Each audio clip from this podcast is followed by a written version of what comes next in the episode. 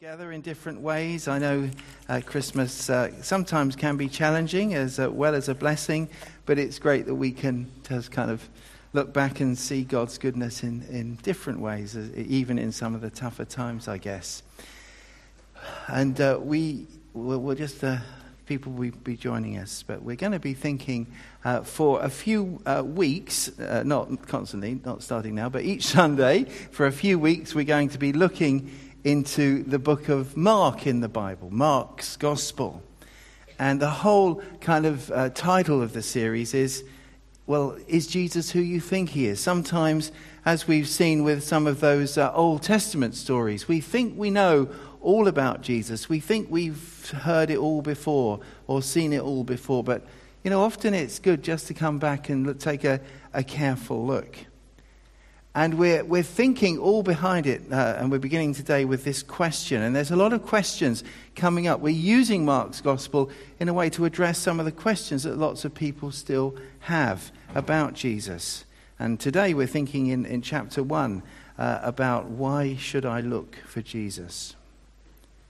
Mark, you know, was the first gospel to be written. We think, almost certainly. It was put together by a man called Mark, or he's called John Mark in the Bible.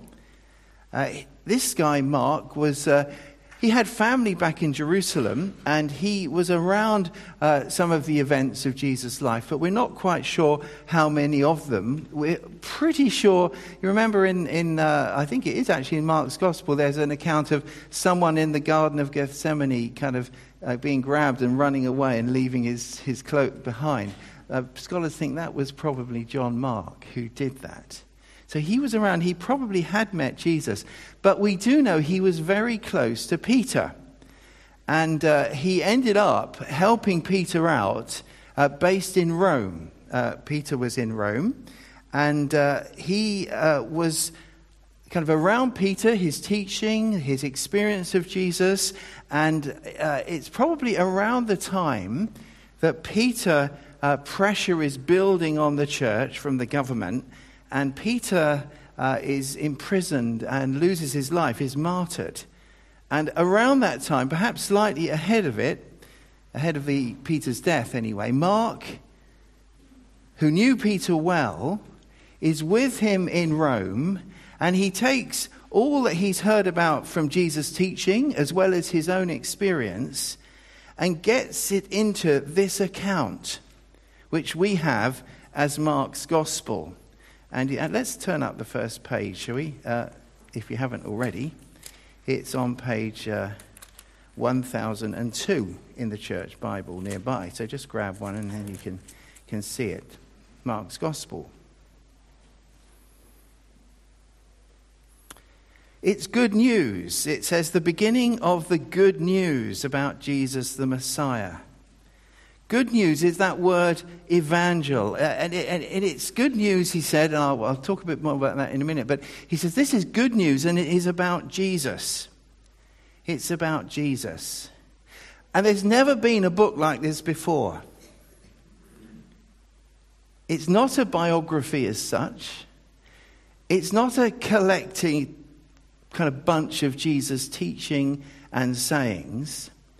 It's something completely new. That's why Mark uses this word, gospel, to describe it. There's never, he, he didn't have a category. He couldn't say, this is the beginning of the biography of Jesus. He doesn't say this is the beginning of the story of Jesus. He doesn't say this is the beginning of the documentary of Jesus' life. You know, see more on Discovery Channel, you know, such and such a time. He says this is the beginning of the gospel. It's a new word, never been used before in literature, as far as we know. Because it's a message. That's the point. It's a message. And it's a message that has already been shared with people. It's transformed people, or rather, the Jesus that this message is about has transformed people's lives. And Mark wants to kind of capture it and write it down so that the church has got a, a record uh, of it all.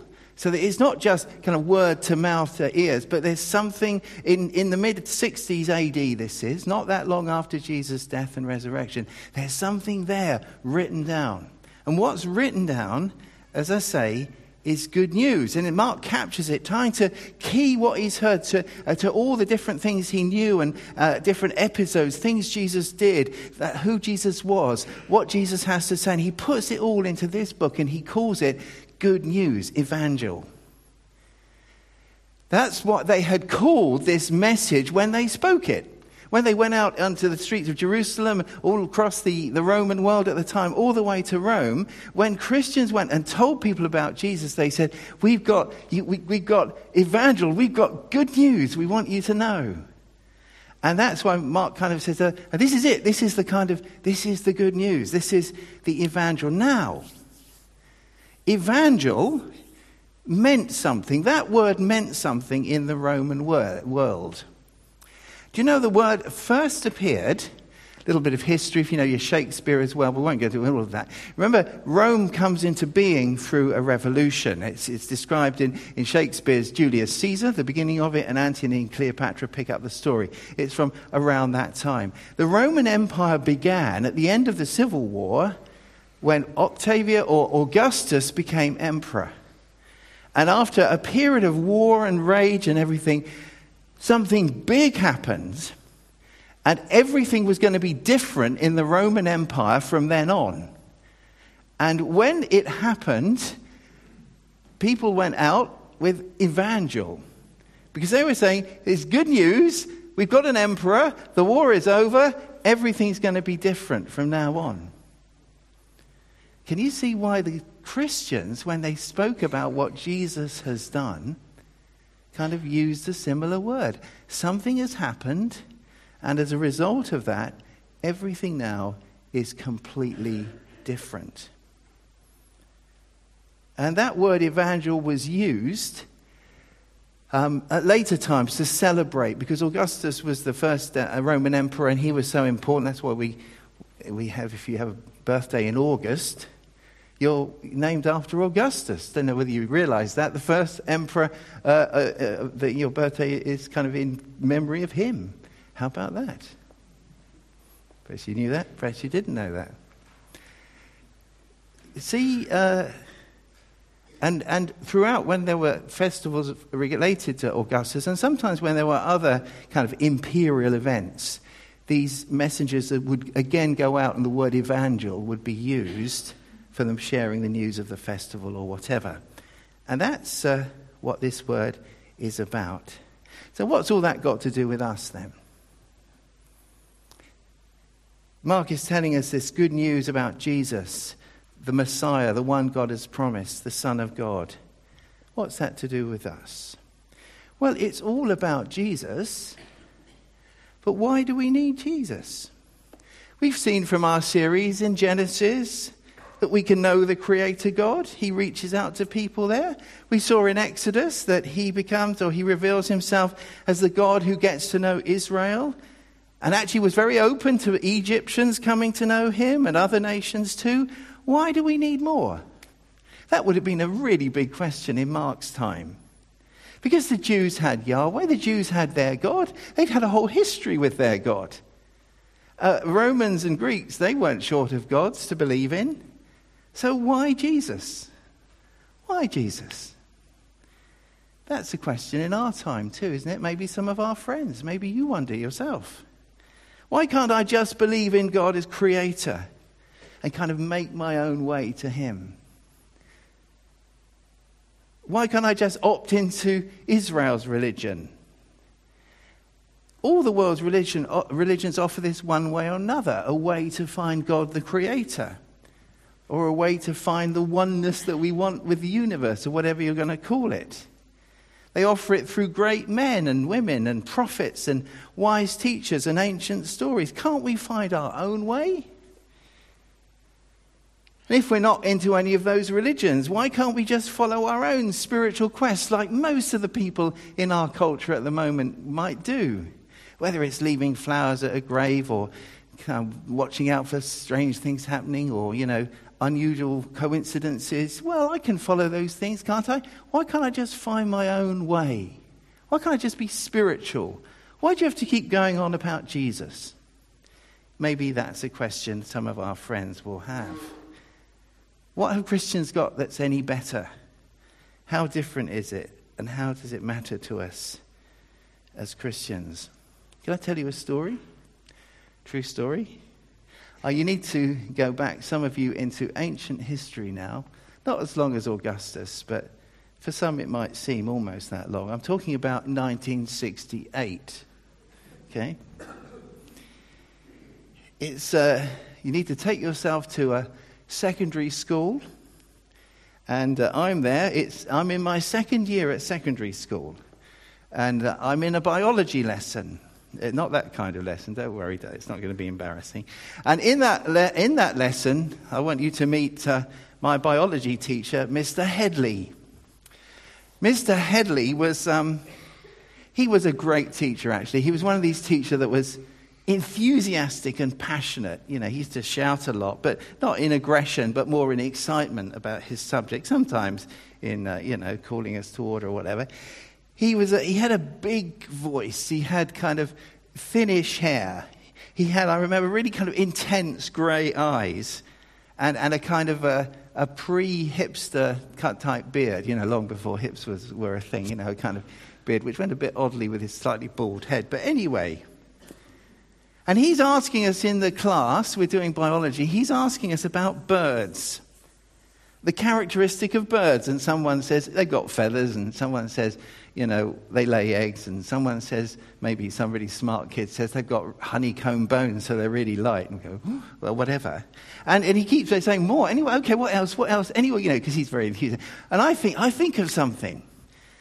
And I've, I've got one that I'm really confident about. I put my hand up and I say, they've got weak hearts. I say with some authority. Now, Mr. Headley is not that impressed by that answer. He says, Really? Well, how do they fly successfully for thousands of miles, barely stopping, if they've got weak hearts? I think, oh, that was a bit embarrassing. I was so sure. I was so confident. I thought it was going to be a great killer of an answer. Because I'd been told that by someone I trusted.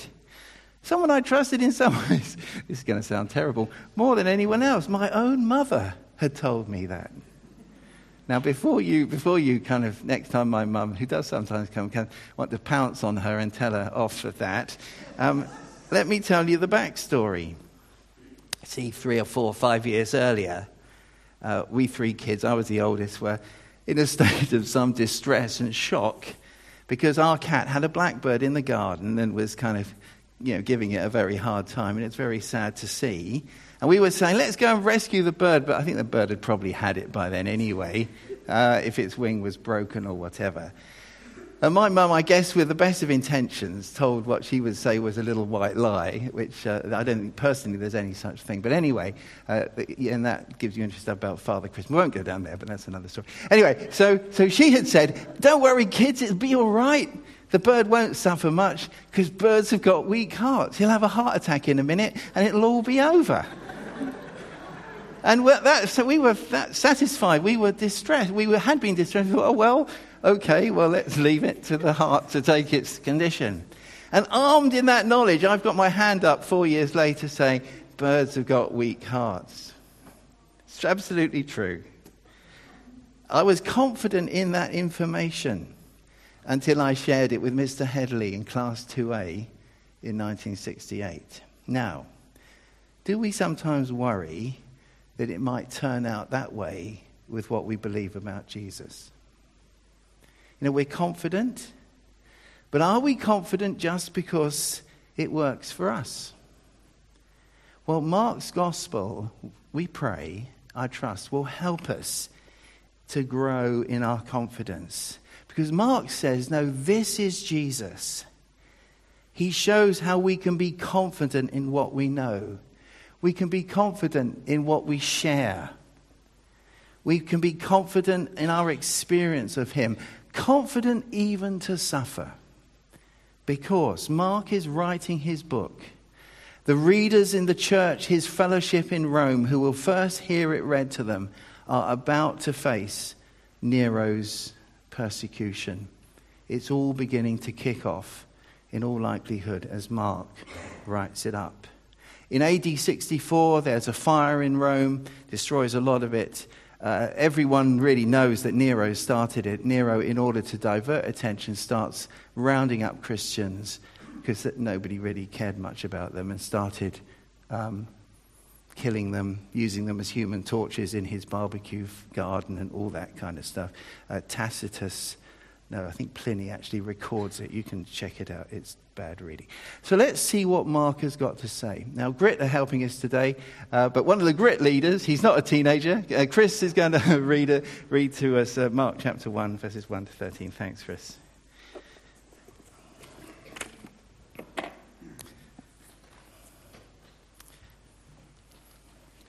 the beginning of the good news about Jesus the Messiah, the Son of God, as it is written. I will send my messenger ahead of you, who will prepare your ways. A voice of one calling in the wilderness Prepare the way for the Lord, make straight paths for him.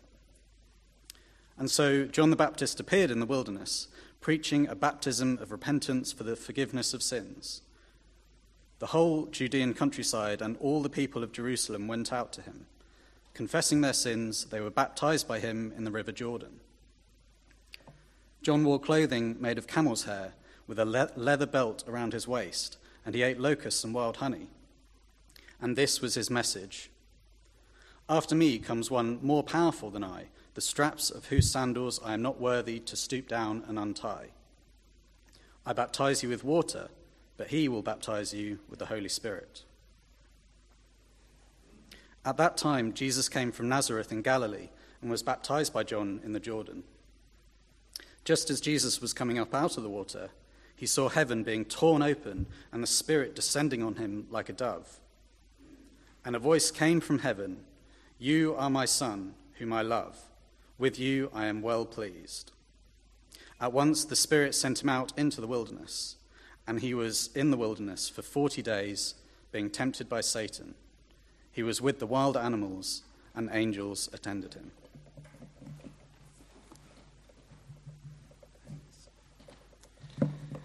Thanks. So, as Mark begins, then, we hear in this first passage three voices. Three voices that give us three reasons for looking at Jesus, for beginning to answer this question why Jesus? Three reasons why we can be confident about him. Confident whether we're living for him, whether we're looking for him and you're not there yet, whether we're sharing him with others or even maybe facing suffering for him. And in some ways, these first 14 verses are a bit like a trailer, you know, of a, of a film. It's kind of giving you a, a kind of highlight or a, a, a big sweep of what's to come. And the first voice we hear is what? It's the voice of Scripture, isn't it? Right away, Mark is quoting uh, from the Old Testament. And uh, he has something to say. He tells us that this good news of Jesus is about God doing something really big. You see, the good news that Mark is sharing is connected to all that God has already done. You see, there's a big program, there's a big story, and Jesus is bringing that story, bringing that kind of program of God that begins with creation, actually, and will go on right till the end. He, he's kind of part of bringing that all to completion. So that knowing God through Jesus, Mark is saying, by, by quoting this, and we'll see kind of how he quotes it in a minute, by saying this is connected to what God did in the past and what God promised in the past, uh, Mark is saying in that way that Jesus is not an alternative to respecting God as creator. Knowing God through Jesus is, is not a, an alternative to being part of Israel's religion. No, Jesus' arrival is all about God completing the program. This is something really important, unique, and kind of tracks right into the history of everything. And that's what verses 2 and 3 are all about. As you can see from the footnotes, they're quoting the Old Testament. Because God had promised in the last prophet in the Old Testament, 400 years earlier, through Malachi, God had promised that He would come and get involved in the world. He would send someone. He was coming Himself. Isaiah looks forward in, in the quotation from Isaiah 40 there to a time when God will not just bring his people uh, of Israel back to their land, as Isaiah was, Isaiah was promising after the exile, but when this kind of the, the, the mini salvation they experienced then would be kind of expanded out to something huge that God would do for everyone in the world who wants to know him. He's going to bless the world through the one who would come in a new way. And this tells us that Jesus matters because Jesus is not some new pathway or, or some new teaching of the way to find God, but that God is coming in Jesus to fulfill his promises. And Isaiah sees that in chapter 40, if you want to look at it, not necessarily now. Um, but as you look into Isaiah 40, it says God is going to come, God is going to bring his people into the right place with him, and someone is going to come ahead of that figure to get people ready. And that someone is John the Baptist. That's why Mark is quoting Isaiah saying, You know, God promised that he would send someone ahead of the Lord coming. Well, verse 4 So, John the Baptist is there in the wilderness. And Isaiah had said be, there'd be a way being prepared in the wilderness. And Mark sees, oh, yeah, John's in the wilderness. That's what Isaiah said. And he kind of brings that connection together. So the good news of Jesus completes this, this one big story. The God who created everything, the God who revealed himself to people as we saw in Genesis and Exodus, the God who works to bring people back into relationship with him, has done something huge to change everything. And if that's true, then it's really big. And there's nothing else like it. No other religion actually claims that. That's why we should at least look into Jesus seriously, why we can be confident. If this is true, then this is so big. It has to be for everyone. And if we're struggling to find evidence and reasons, there is evidence. There will be evidence. You can find evidence. And we can be really confident to look into it, to start with that, to live for Jesus, to share Jesus, to love Jesus, to suffer for Jesus. God's done something big. And there's another reason why Jesus is so important. Why Jesus? Secondly, because he meets our greatest need, our real and deepest need. Now, the voice, the second voice we hear, is the voice of John the Baptist who is described as a voice, and so, as a voice, let's listen to what he has to say. He offers people a way at the time to be clean from sin. He's outside Jerusalem, and uh, Jerusalem at the time was somewhat preoccupied with how do you be clean ritually. The Jewish law had a lot of regulations in it and things like, you know, you mustn't touch a dead animal and you have to do this and you have to do that and you have to make sacrifices. And pe- people wanted to be in the right place with God. They wanted to be clean of the stuff that they knew was causing them problems. And they had been taught that they had to do this through these different rituals and washings. And, you know, just as when Muslims go to pray, they, they wash before they do so their feet and their hands. So the Jewish people, they had this that we need to be clean before God and we need to do this with these rituals to do so. And that was fine if you lived in Upper Jerusalem. But if you lived in the other part of Jerusalem, it was a huge problem because the place was absolutely filthy. There were dead bodies and all kinds of things all over the place. Keeping clean was pretty impossible unless you bought into the temple system of sacrifice and cleansing, which was owned by some big shot high priests uh, and who were ripping people off big time. So if you were poor, you couldn't get clean, basically. You're in a problem, had a problem. That's why Jesus goes into the temple later and drives them all out. That's what all that's about. So if you're a poor person in Jerusalem, how do you get clean? And you hear somebody in the wilderness is saying, here's a way you can be clean from sin. You can be forgiven. You can be washed. You can turn away from your sin. And if you're baptized with, by, by, me in the River Jordan, John is saying, as you get your heart ready for God to come into your lives, just get washed in the river and you can be free. No wonder everyone from Jerusalem, all the crowds, went to find him for one thing, it was free. for another, they didn't have to go through this temple system. For another thing, it actually met something more that they needed. And it began with their heart of turning to God again from wrong. And John offers this way to be clean, to repent from sin, he says, to turn from it, to respond to God by being baptized, by being washed, being forgiven. It was very popular. We can see why. But John's got another message. Did you see that down there? Not only does he say, Come and be baptized for your forgiveness of sins, but I want you to know about someone else who's coming. He's saying, My washing is limited, but there's someone coming who will clean you on the inside. See that? After me comes the one more powerful, verse 7, than I, the straps of whose sandals I am not worthy to stoop down and untie. I baptize you with water, but he will baptize you with the Holy Spirit. Someone who's coming, he says, will, will make you clean on the inside. He will bring a cleaning from God for you. And anyone who knew their Old Testament would have remembered Ezekiel's prophecy. Listen to this in Ezekiel 36.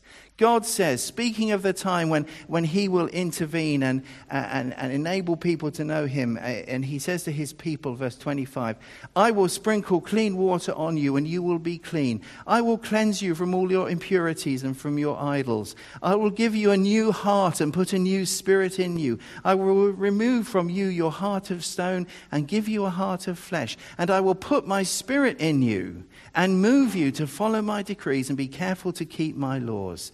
That was what God had promised. That there would be a way to be clean which would come from Him. That His Holy Spirit would enable people to be clean on the inside. And John tells them that someone is coming and you need Him and what He offers you much more than you need my baptism in the River Jordan.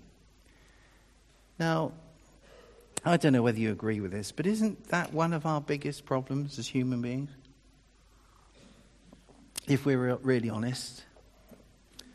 You don't have to be very old before you realize that there's something kind of bit wrong.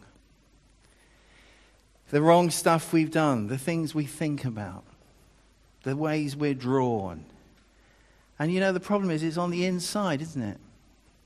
It's not just about actions, it's about like thoughts and the way our desires take us. Jesus comes with something utterly unique in world religions a cleaning on the inside, a washing and a renewing from God, a transformation from God, the one we've kind of upset or sinned against in the first place. I don't think you can get this anywhere else.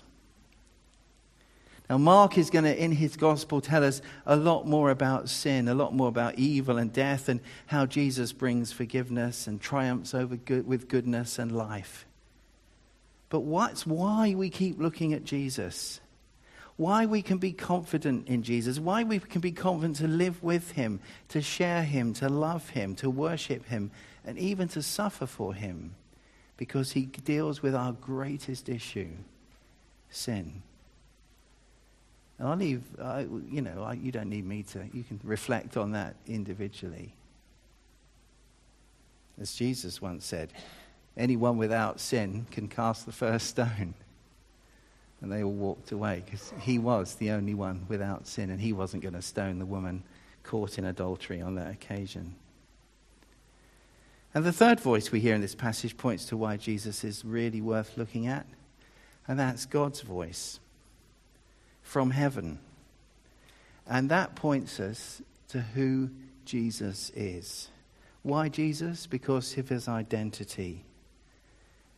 And again, there's a lot in Mark's gospel about who Jesus is, what we make of who he is, and how our response to that affects our lives. And as before, the trailer, this bit gives us a preview. See, Jesus comes for baptism. He doesn't come because he needs forgiveness. But he comes to kind of stand in line in the queue with everyone else, all the other miserable sinners or happy sinners or whatever kind of sinners they were. He stands in the queue waiting to be baptized. There he is, standing there. Why is he doing that? He doesn't need to do that. And in the other Gospels, tell us of John the Baptist has a kind of conversation with him about that, asking that question. But Mark, not, no, we're rushing on. Mark's got more important things he feels to say about this. But you know, Jesus is going to spend a lot of time with sinners. in Mark's gospel, isn't he? He tells us in Mark's gospel later that he is going to pay for their forgiveness. He says, I came to give my life a ransom in Mark's gospel. So he starts right at the beginning, standing in a queue of sinners waiting to be baptized. I've got time for another story, not about me, but I read a story once about, uh, from a writer called John White. Uh, who wrote a lot in the 70s, 80s, and 90s. He, he was a medic, became a psychiatrist. He told the story of how when he was a medical student, it's a medical student story for you.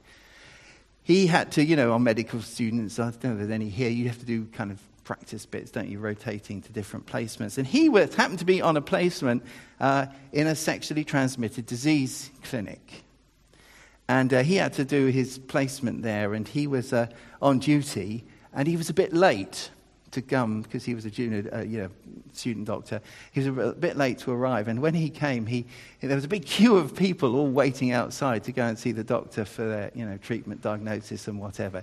These are in the kind of the dark old days when there was a lot of stigma attached to this, more than there is today. And um, so he's there, and he says he goes to the front of the queue. And he says to the guy who's kind of policing the queue, he said, "Look," he said, "I, I need to get in quick." He said, "I'm a medical student." and the guy on the door says, I don't care who you are, you got it the same way as everyone else, stand in the queue like them.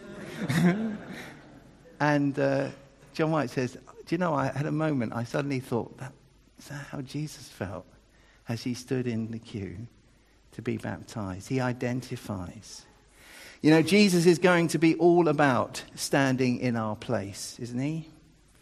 And as he comes out of the water, heaven is torn open. That same word will be used actually in Mark's gospel when the, when the curtain in the temple is torn from top to bottom. But this is God speaking as heaven is torn. And God says, You are my son. He quotes Psalm 2, which is about God's future king uh, ruling the nations. You can check it out in Psalm 2. He is also quoting actually Isaiah 42 that says this Here is my servant whom I uphold, my chosen one in whom I delight. That's the idea of I love him. I've chosen. He's my son. But there it's of the Spirit. I will put my Spirit on him, says Isaiah 42.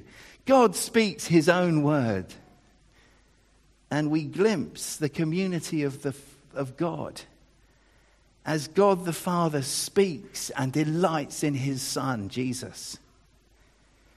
Jesus, who's standing there pleasing the Father in every way. And the Holy Spirit, who just kind of falls out of heaven onto Jesus and fills him for his life.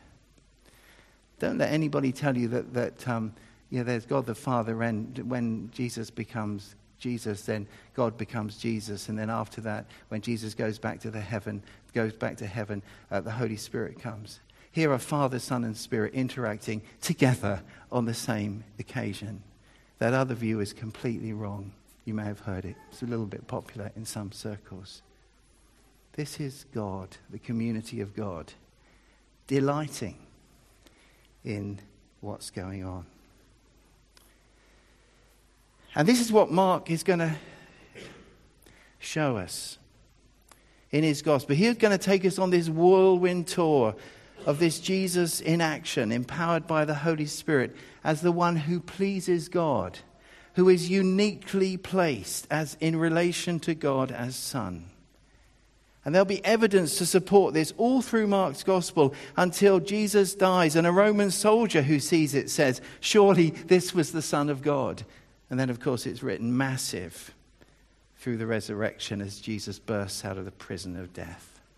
But what kind of spirit anointed, father delighting son is Jesus going to be? As the voice from heaven hinted by the quotation from Isaiah, he will be the servant, the promised one, who, as Jesus himself said, has come mainly to serve. Mark will remind us of that later. So, what happens next? The Spirit takes Jesus into the desert, and for 40 days he battles Satan, surrounded by wild animals. Sounds tough. So tough that he needs angels to help him. Don't think that a life in, uh, you know, empowered and enabled by the Holy Spirit is going to give you an easy time, will you? didn't for Jesus, it won't for us. But remember who might have heard this read to them first. Christians in Rome in the Nero era, some of their friends were going to be facing wild animals in the arena. They were about to endure, or may have been enduring, an onslaught of appalling evil. And Mark shows us as Jesus as God's servant out there with the wild animals. That's why some people think that's a little thing from Mark to the people in Rome. Jesus was in the desert with wild animals. Mark shows Jesus as God's servant, the Son who will suffer for us and with us. And that's another reason why we need to look at him. It's another reason why we can be confident. So, as we go into the year, then, let's pray for growing confidence. Oh, sorry, I've gone too far.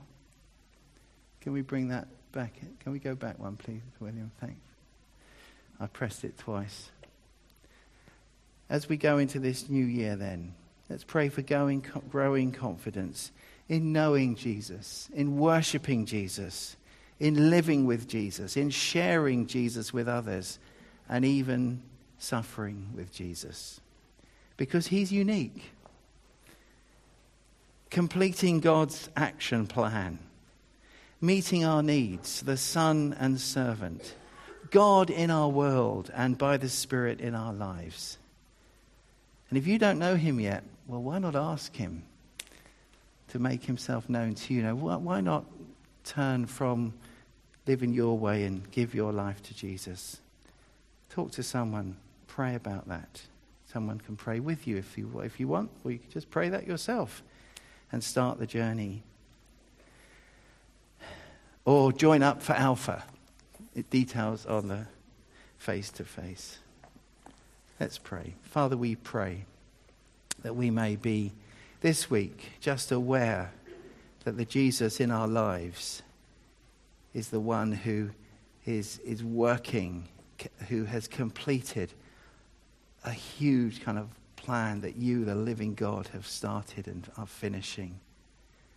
Thank you, Lord, that He is the one who deals with sin. We pray, Lord, that as we in, in, in our lives may struggle with sin, thank you for the washing that we know. Thank you that the old stuff has gone and, and, and there's not such a foothold in our lives. But sometimes we fall and we know how tempted we can be. Lord, help us, we pray, this week to know Jesus as the one who baptizes, who fills, who cleans us with the Holy Spirit day by day. Lord, we thank you that He, the Son, has come and by the Spirit lives in our lives and enables us as His people to serve in our world. May we reflect the servant in our lives this week. Give us that confidence to live, to worship, to share, to love, and even to suffer with and for the Lord Jesus Christ. We pray, dear Father, in His name. Amen.